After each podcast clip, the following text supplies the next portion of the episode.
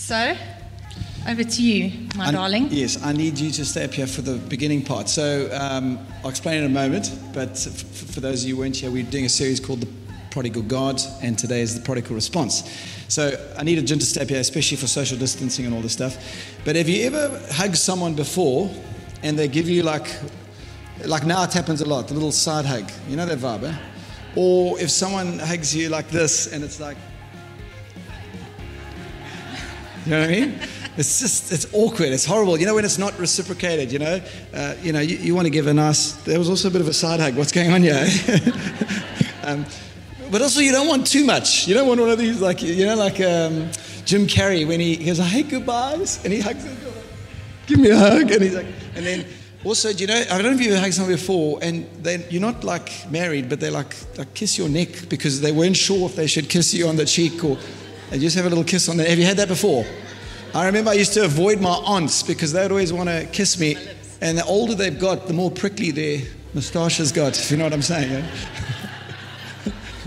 Sorry if you guys are watching. But anyway, there's nothing worse when something is not reciprocated. You know, whether you tell someone you love them, like, you know, if Jen says, I love you, I've, I've got to say it back. You know, if you don't, you like get whipped, eh? Not really, but, but do you know what I mean? You've got to have some reciprocation. Okay, so thanks for being up here. You can go back down now. But uh, you know, I thought of bringing up Colin to do that experiment, but uh, Colin hates hugs. Come, Colin, come give me a hug. He's like, no ways. Um, but there is nothing worse than an awkward hug. hug. And uh, you know, when somebody's not heartfelt, when you've given your heart towards somebody and it doesn't come back in the same way, it's like, ah, it's just horrible. Um, I don't know if you remember this, Jin, but I, so I was over in Chicago. I was leading worship at a church there, and Jen sent me a message. Kind of, she had prayed for me, and you know, um, sent me this nice message to say, you know, think of you this morning, prayed for you, hope it all goes well. But I was literally like in such a panic. And I mean, the, some of those American churches, this is a pretty big church, and everything runs to schedule. We had rehearsed like you can't believe. I got there like five in the morning, and you do the whole service through three times. It's like crazy pressure they broadcast and all that. Anyway, so I saw a message from Jen. So I just gave her a, a quick thanks, appreciate the message. I, I, like, I was like in a phone later and like chat properly. She was so bummed with me. Eh? I was like, well, I I mean, I really did appreciate it. She goes, I'm not one of your fans. I'm like, I don't have fans anyway. I don't know what the heck you're talking about. Like, but you, I don't know. Like, I- I said, thanks. I appreciate your message, but it was very generic, maybe. Do you remember that? It was so funny. You don't remember that? Jeez, I remember it. I was in trouble. I didn't give the right response, right? And uh, I know some of you husbands here today, eh? you, you, you hear it from your wives when you don't have the right response to something. So last week we looked at the prodigal God.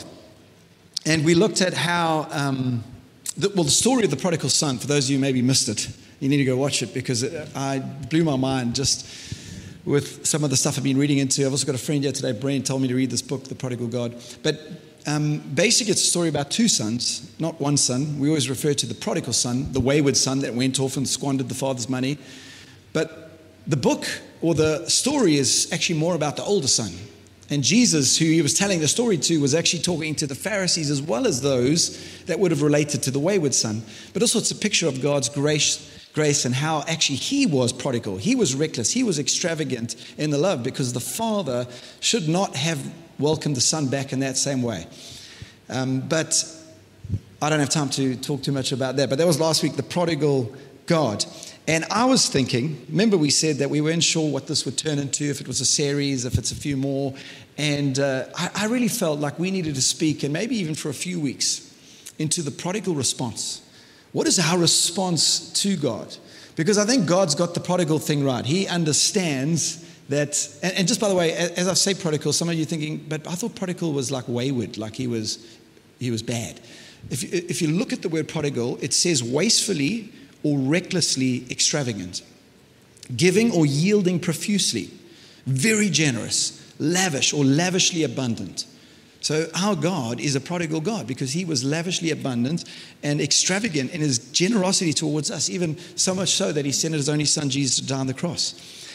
And I think God has got this prodigal thing. There's so many stories actually in the Bible about God just loving us all the time. So he's got it right. I think for us as a people, I think we need a little bit of help in our response to God. So that's why we're going to spend a couple weeks just looking at what is our response to this amazing God. We're going to look at humility, we're going to look at all sorts of things. But today, just to kind of set it up, I'm going to look at a story in a moment of which I believe was such a prodigal response to God. And the word response basically means, you know, an answer or a reply of sorts. Uh, it's either done in words or in some action. It's, it's a return, it's a, a reciprocation, as I was talking about now a moment ago, to what has been given to you. Now, for those of you who have young kids, you will know that sometimes you do not get the response you would like from your kids. So at the moment, when I pick up my son, um, well, all my kids actually still, I was like, how's school? They're like, I'm fine. You get this as well. I'm like, did you learn something new? No. I'm like, well, what do you mean? You go to school. You didn't learn anything new. And they just mumble as well. But did, did you have a fun day? Yes. And there's just not much that comes back. It drives me insane. So the other day, I give Jonah a lesson and because he just had a bad attitude. And I was saying, don't you think it would be better if you have a good attitude? And he's like, what's attitude? because he's eight, you know. So I'm like, you attitude, that's just an example right there. Anyway, but I try and explain to him, I give him this whole lesson, and if he starts the day feeling grumpy and whining, he's not going to have a good day. And learning to change the attitude, and eventually, after, honestly, guys, five to 10 minute conversation, he eventually admitted that having a bad attitude will determine a bad day. Because I was trying to explain, he just wouldn't admit it. Anyway, so later that day, I pick up the other kids from school, and Jonah's in the car, and he had a bad attitude still because remember, he didn't actually take my advice. So I said, Jonah, remember our conversation this morning? So now the other kids ask, What conversation? I was like, No, I was trying to explain to Jonah about a bad attitude. And as I start saying that, he goes, Here we go again.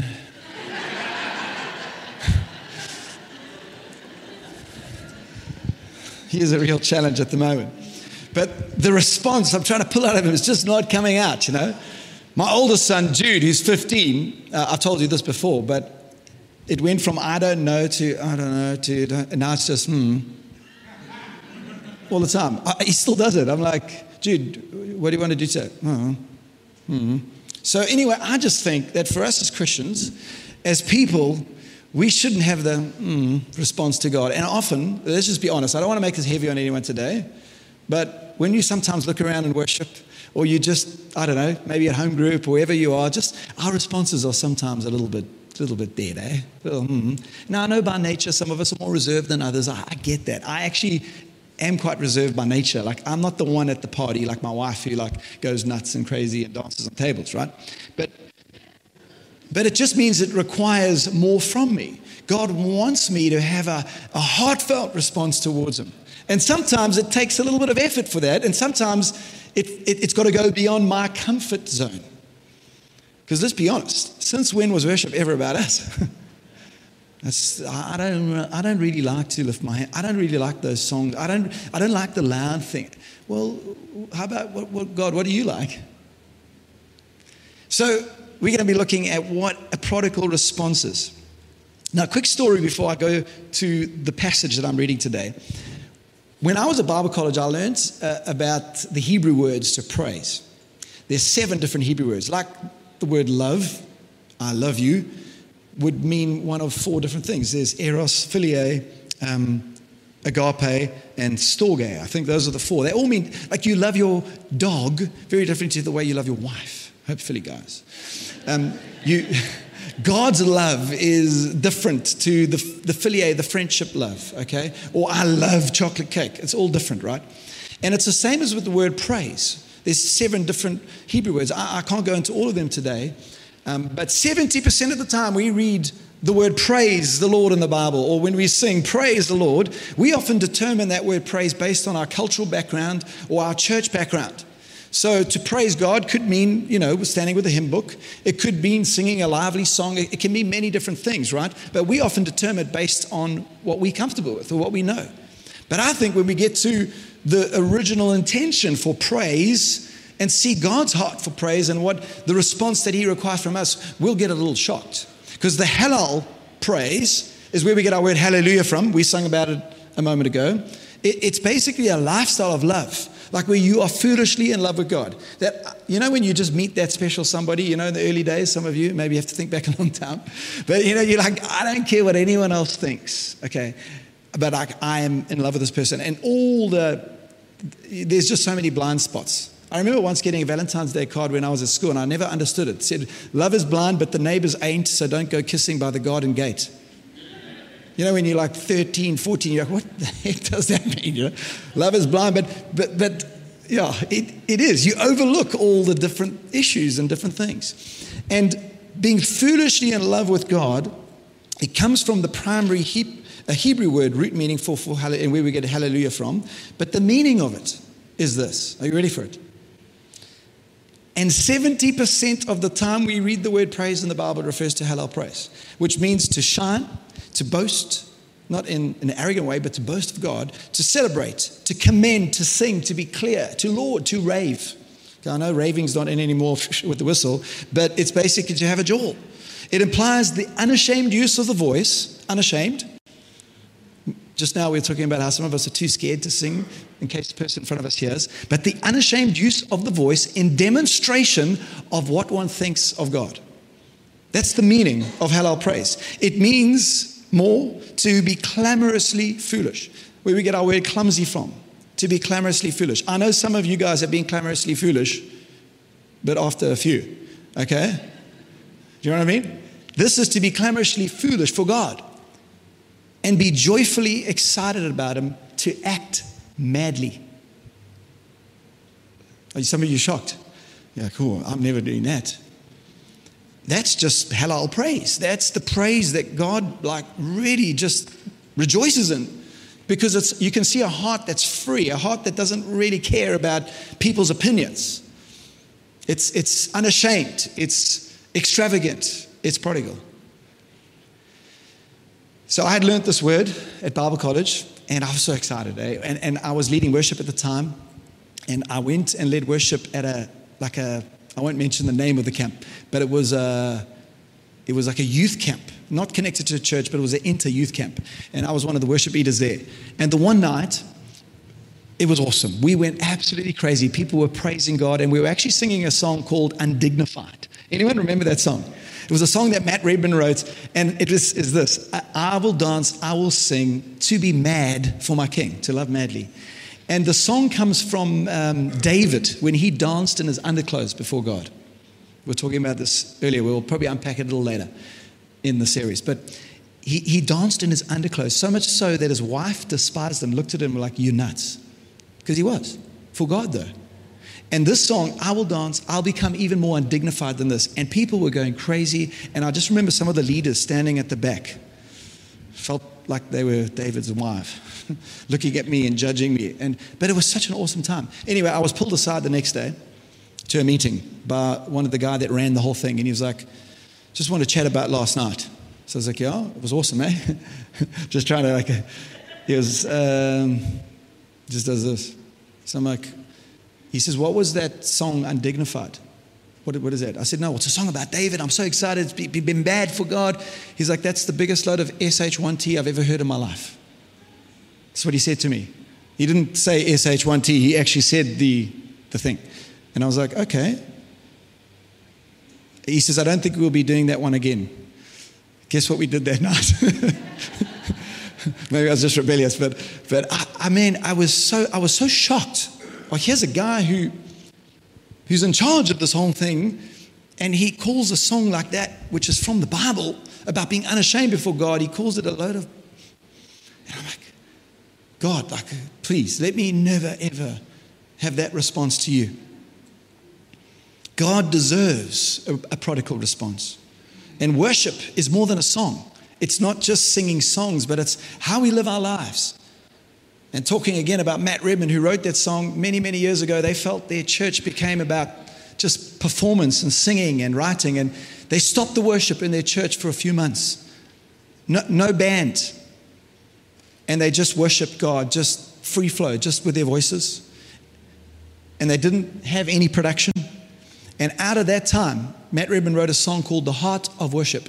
I don't know if anyone remembers that song. I'm coming back. I'm coming back to the heart of worship. Okay.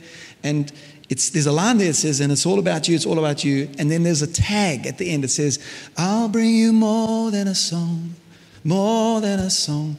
And lifestyle, worship being a lifestyle is so important. So now, I want to look at the story in Luke today. And the, the story is titled Jesus Anointed a Sinful Woman. Now, what's quite amazing about this, because I, really felt led to the story before I even prepared this message off the back of last week. And what amazed me how God just lines things up. But again, in the story, you get the wayward woman. Remember, I was talking last week about the wayward son. And then you get the, the Pharisee, the righteous one.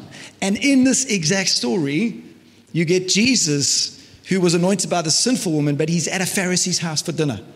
So the, it's the wayward versus the righteous. And I think instead of being called Jesus anointed by a sinful woman, it should have been called Simeon annoyed by a sinful woman. Because Simeon was the Pharisee. And there's three other accounts of a woman pouring out uh, perfume onto Jesus' feet. Now, some believe that these four accounts uh, are the same. But I did a lot of study into this this week. I, I, also chatted to a lot of scholars about it. I did a lot of research. And I think the story in Luke is a separate one entirely. That's my feeling. Because from a timeline point of view, and although the other houses where uh, the other anointing happened, they mention Mary's name being the one, and they mention Simon's house. Now, Simon and Simeon could have been the same thing. That's why some people believe it was the same. And there was a woman who came and poured perfume and tears. But this particular story, I believe, happened in a different town. And I believe that this woman um, was not Mary. But it is such a powerful uh, illustration of a prodigal, a prodigal moment, a prodigal worship. And so there's three other accounts in, in Matthew, Mark, and John, but this one I think is, is completely separate. And I love the way one version of the Bible uh, subtitles this. It calls it extravagant worship not Jesus anointing, uh, not a woman anointing Jesus' feet. Okay, so can we turn to this um, passage? It's, it's really powerful, and when we unpack it, last week I read through the passage and then we unpacked it. Today we're going to read and unpack it together. Okay, so turn to Luke chapter 7. Uh, from verse 36. If you've got your Bibles, you're welcome to open them now. If you've got your phone, or you can obviously follow on the screen. Okay, are you ready? Are you ready for God to speak to you? There was a, a mm-hmm response. Are you ready for God to speak to you today? Yes, there we go. I like it. it. Takes the new people to get excited in the front row. What's going on? Okay, so one of the Pharisees asked Jesus to have dinner with him. So Jesus went to his home and sat down to eat. Now, interesting again, like I said earlier, here's a Pharisee, and then there's this sinful person who arrives. And what's interesting about the Pharisee, they were always sussing Jesus out. Don't you love that word, suss? Like it just, just sounds skeptical. they were always just like fig, trying to figure him out, sussing, like judging him secretly and silently. And then it says here, when a certain immoral woman from that city heard he was eating there, now um, some versions call, call her the woman of the streets, i.e., she was most likely a, a prostitute. And she brought a beautiful alabaster jar filled with expensive perfume. Now, some of you say, why did this woman just come off of the street? That's like, surely you don't just invite, like in our culture, you don't just gate crash a party, right? Or maybe some of you do, you know? I'm hungry, can I come for dinner? Um, but it says here, uh, in, in some of the footnotes I was reading, it says if, if there was a visiting rabbi or teacher, it was, ex, it was expected that uninvited guests could just show up and listen to a conversation. Isn't that amazing? Completely different culture today, but you could just show up as long as there was room and just listen to what was going on. You weren't really allowed to do anything or say anything. Okay? So this particular um, Pharisee must have been quite prominent and well known. He obviously had quite a, big, a large home because people could all just come on in. And she brings with her an alabaster jar. Now, for those of you who are not familiar with the alabaster, uh, it, it's like a creamy stone, marble colored kind of, uh, I think there's a picture put up on the screen. Kind of looks like that.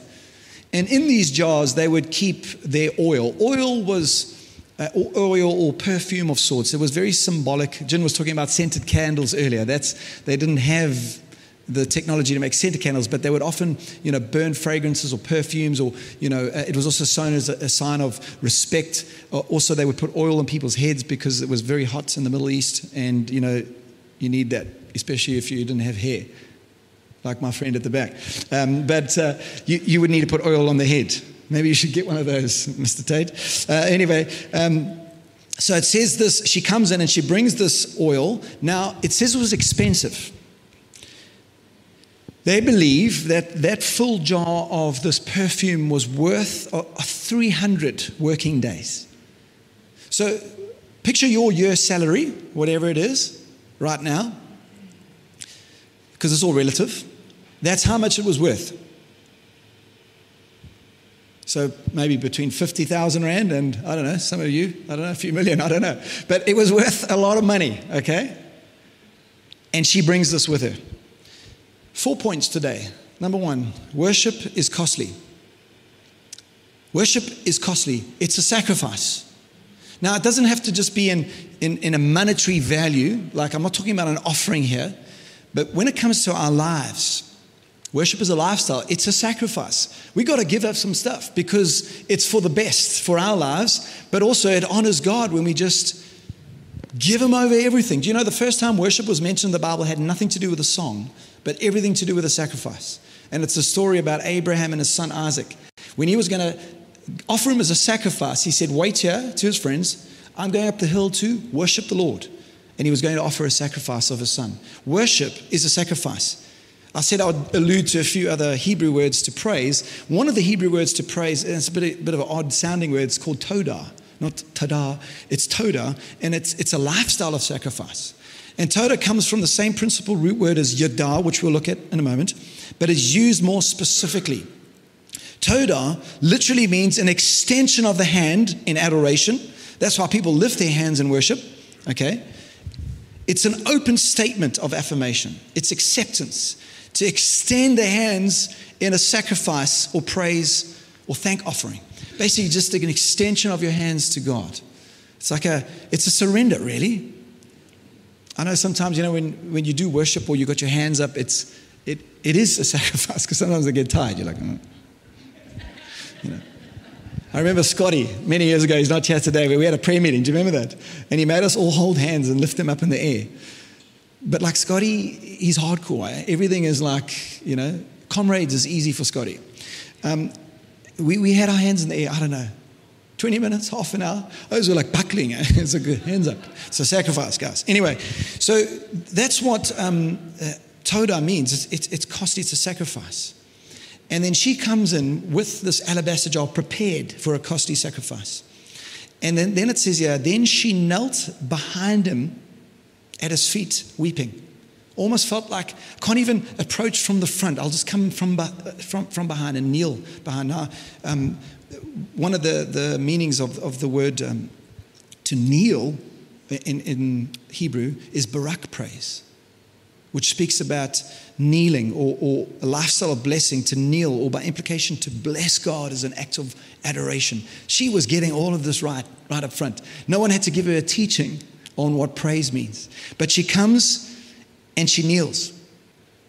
And let me just say that in front of everybody. She, she was known as a promiscuous woman. Who knows if she actually was? Because maybe she had been left by her husband, abandoned. Maybe her husband had an affair, but then those women were often outcasts and it wasn't even their fault. And many of them would have to turn to different ways because they needed an income or because they were just left on the streets. But we don't actually know her story, okay? And then in front of everyone, she comes and she kneels before Jesus. I mean, she wasn't embarrassed about what everyone might think. She knew she just had to get to Jesus. If anything, you know, um, others in that room would have been embarrassed for her. Like, what is this woman doing? Like, is she nuts? Like, is she crazy? What? What? Leave the guy alone. This is probably what they're all thinking. Point two, though, is worship is letting go. It's just a letting go. You know, we all have this thing called pride, eh? And if you think you don't have pride, that means you do.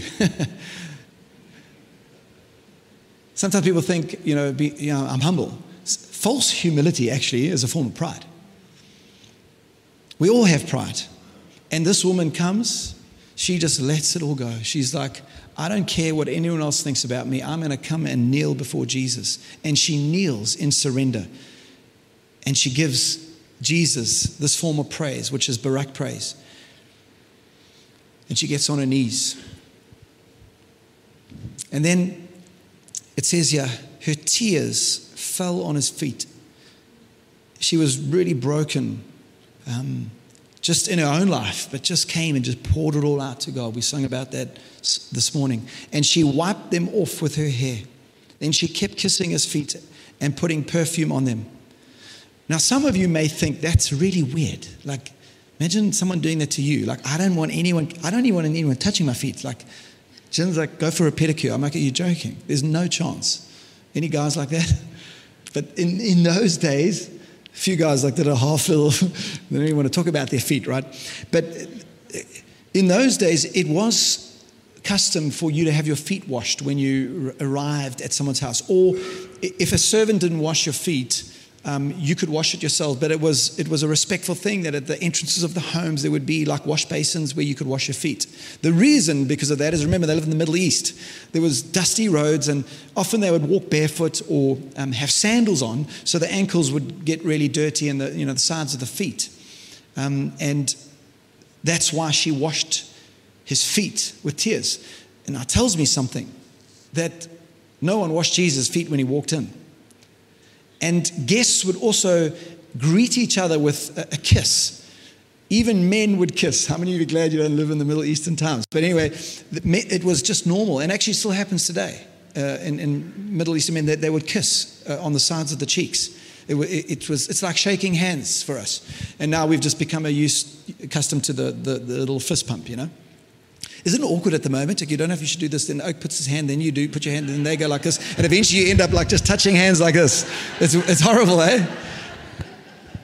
The other day I did that with someone. We all just went like this. Eventually we just hugged. We're like, oh, okay. So anyway, and then as I said earlier, um, the oil was was really symbolic of like literally bringing out the red carpet for a guest if you had oil because it was expensive, right? And the oil would be placed on the head, especially, you know, if they'd been out in the sun all day, but also just it would be to clean the hair because the hair would be full of dust. So it, it, was, this is what they would do. Okay, so she, so she does this, her tears dripping onto Jesus' feet, and she uses her hair, which, ladies, let's be honest, like hair is, um, it's like a, a symbol of how clean you are, kind of thing. You know, it's like if your hair is clean, it's like important for your hair to be clean. She uses her hair, which is obviously very significant, important to her, to wipe Jesus' dusty feet. Isn't that amazing? Then listen to this. When the Pharisee who had invited him saw this, he said to himself, he didn't even say it out loud. Remember, I said they were always sussing Jesus and judging. If this man were a prophet, he would know what kind of woman is touching him. She's a sinner. This is what he's thinking. Okay? I love a Bible commentary that I read. It says Simeon thought Jesus should have known he was dealing with a sinful woman.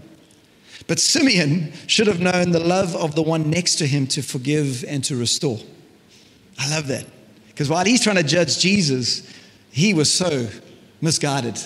Because Jesus would have known, and as you can see in a moment, not only did he know that she was a sinful woman, but he also knew what Simeon was thinking. Because straight after this, as he's thinking this, he says, Then Jesus answered his thoughts.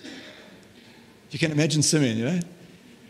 Can I just say this? Religion focus, focuses on the sinfulness of a person, but faith sees the glory of the one who forgives and heals. Let me say that again. Religion focuses on the sinfulness of a person, but faith sees the glory of the one who forgives and heals. Jesus answers Simeon. It's like he's busted. You know, you know when you you didn't know someone was watching you doing something, you like just get a bit of a fright. You can imagine someone just kind of drifting off, judging Jesus, and and then he just says, uh, Jesus answered his thoughts. You know, yesterday we were at this kid's party, and there's this one little kid there, a friend of mine, this kid, and I mean, this guy just didn't sit still. Like I bust him a few times. Like he, he's just got a big sand clog. He was coming up to the edge of the pool like this. And he was about to throw it. I was like, bro, you better not do that. Heath is watching you. Then a little bit later, he's got like a fishing net thing and he just goes up to the fire with a fishing net. I mean, it's like this high. Then next thing, he's at the pool pump and he's lifted the weir thing off. Next thing, he's got a glass of water and he's coming to the fire and he wants to pour. I mean, I could be, how old is he? Like three. Anyway, I can imagine this kind of response from Simeon, like being busted. Like, because every time I said, no, no, no, don't, he was like, looked at me, you know? And Jesus says, Simon, he said to the Pharisee, I have something to say to you. Go ahead, teacher, Simon replied. Now, maybe he still thought he wasn't busted.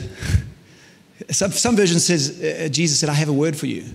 And you know, when someone says, I've got a word for you, you get quite excited, you know, especially if it's something, hey, something encouraging, you know. He, he didn't realize what was about to come. So, so he, he, Simeon must have thought, awesome, kind of, let me hear it. So he says, go, go ahead. And then Jesus tells him the story. It must have taken a while for Simeon to figure out what Jesus was actually saying. But he says, he says the story. He says, A man loaned money to two people 500 pieces of silver to one and 50 to the other. For perspective, some versions speak about uh, denarii, which is the currency of the day. One piece of denarii uh, was equivalent to a day's wage. So they're saying it's, it's a very similar ratio. So a piece of silver was equivalent to one day's wage. So one has been given basically a year and a half worth of wages. Okay, so you figure that out, whatever that looks like for you. And another was given one and a half months of wages. We'll continue the story. But neither of them could repay him. So he kindly forgave both of them, concealing their debts. Who do you suppose loved him more after that? This is a question Jesus asks Simeon or Simon. Simon answered, I suppose the one whom he cancelled the larger debt. That's right, Jesus said. Simon thought, hey, awesome. Get, got this right. Then he turned to the woman because remember, the woman was behind him. Then he turned to the woman, but still talking to Simon. That must have been pretty terrifying. You know when someone talks to you while they look, look looking somewhere else, but you know now you know you are about to get it. And he turns to the woman and he says, "Look at this woman kneeling here." Doesn't even look at Simeon at that stage. When I entered your home, you didn't offer me water to wash the dust from my feet but she has washed them with her tears and wiped them with her hair. You didn't greet me with a kiss, but from the time I first came in, she hasn't stopped kissing my feet.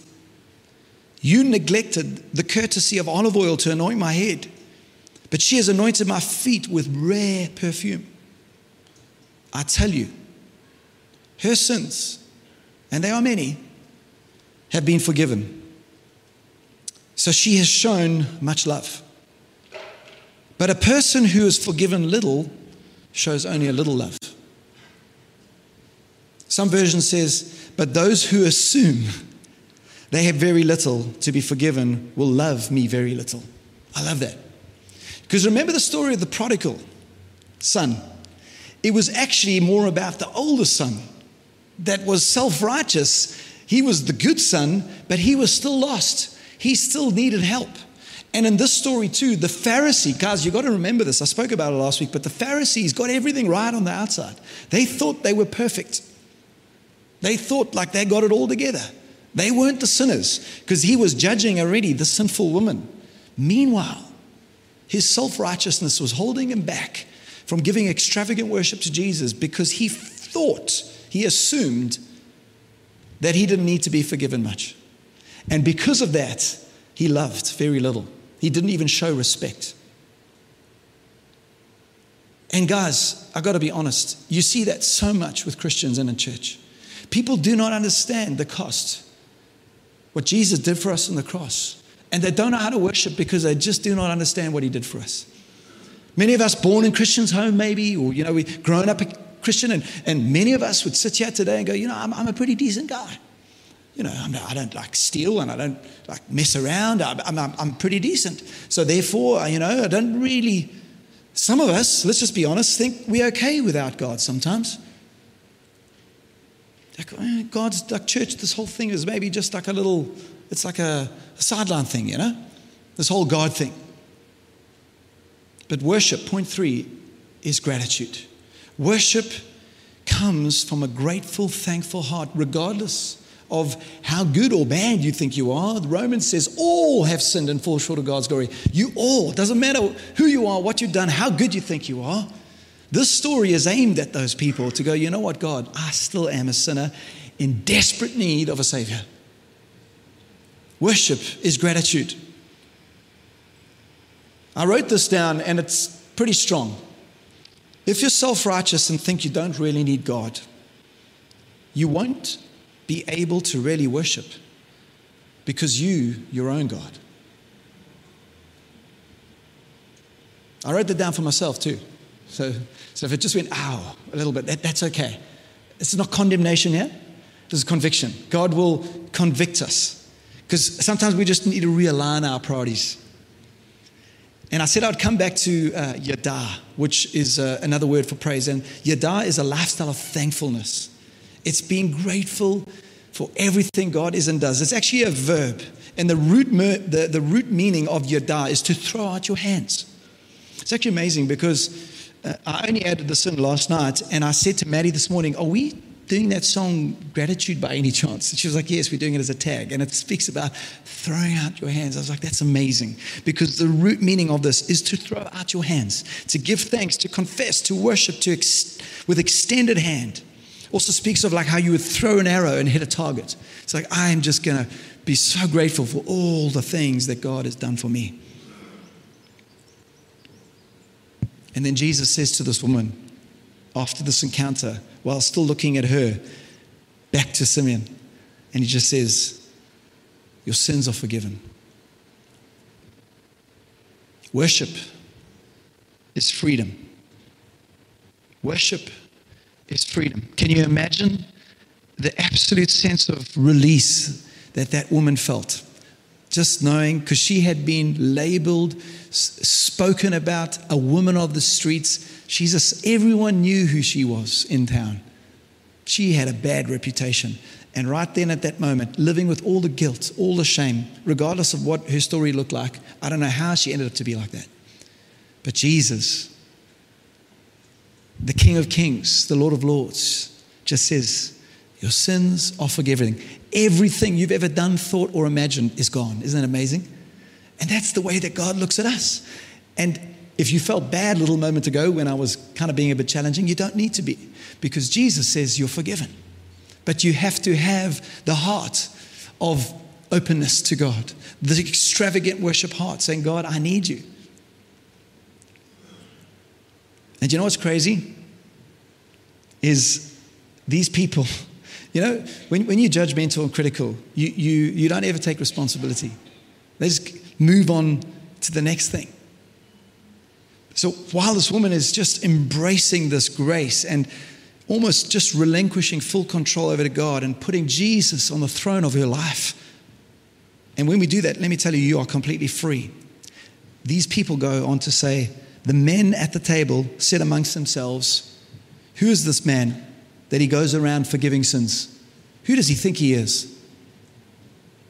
And you know what's powerful about this? I don't know if you've ever picked this up before, but Jesus, remember, people are still sussing him out. Jesus was hinting at the fact of who he really was. Because it actually goes on in other versions where there's actually another time when Jesus said that your, your sins are forgiven. You know, when the guy was lowered down, he needed healing, and he said, Go in peace, your, your sins are forgiven. And the people after that said, Who does he think he is, forgiving sins? Does he think he's God? He didn't think he was God, he knew he was God. And he said, Daughter, your sins are forgiven.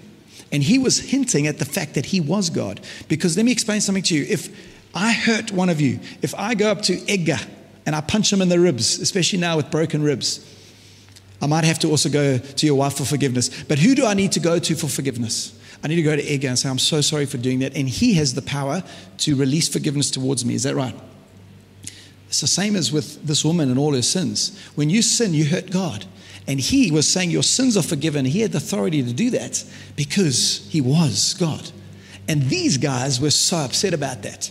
It was blasphemy. You can't claim to be God by forgiving people's sins. And they were murmuring.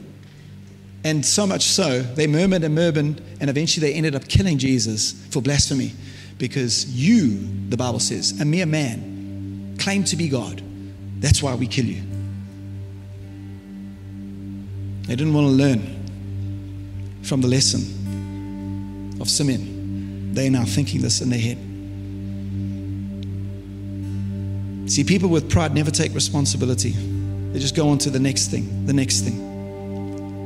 And I want to encourage us today as we close the service is take the time right now. I want you to close your eyes. Take the time right now where you are. Just allow God to soften your heart. Because if you don't, you're going to end up having Pharisaical thinking, judging people, thinking you don't need God, thinking that you're okay on your own, thinking things about who you believe God is. But God wants to soften your heart today and just reveal Himself to you. And even as, as a picture of the story, this woman just humbly, humbly coming before Jesus. Why don't you take a moment just to say, God, do what you need to in my heart today because I desire that response. I desire a prodigal response to you, God. That are holding me back? Today, I want to just let go a little, give you my everything.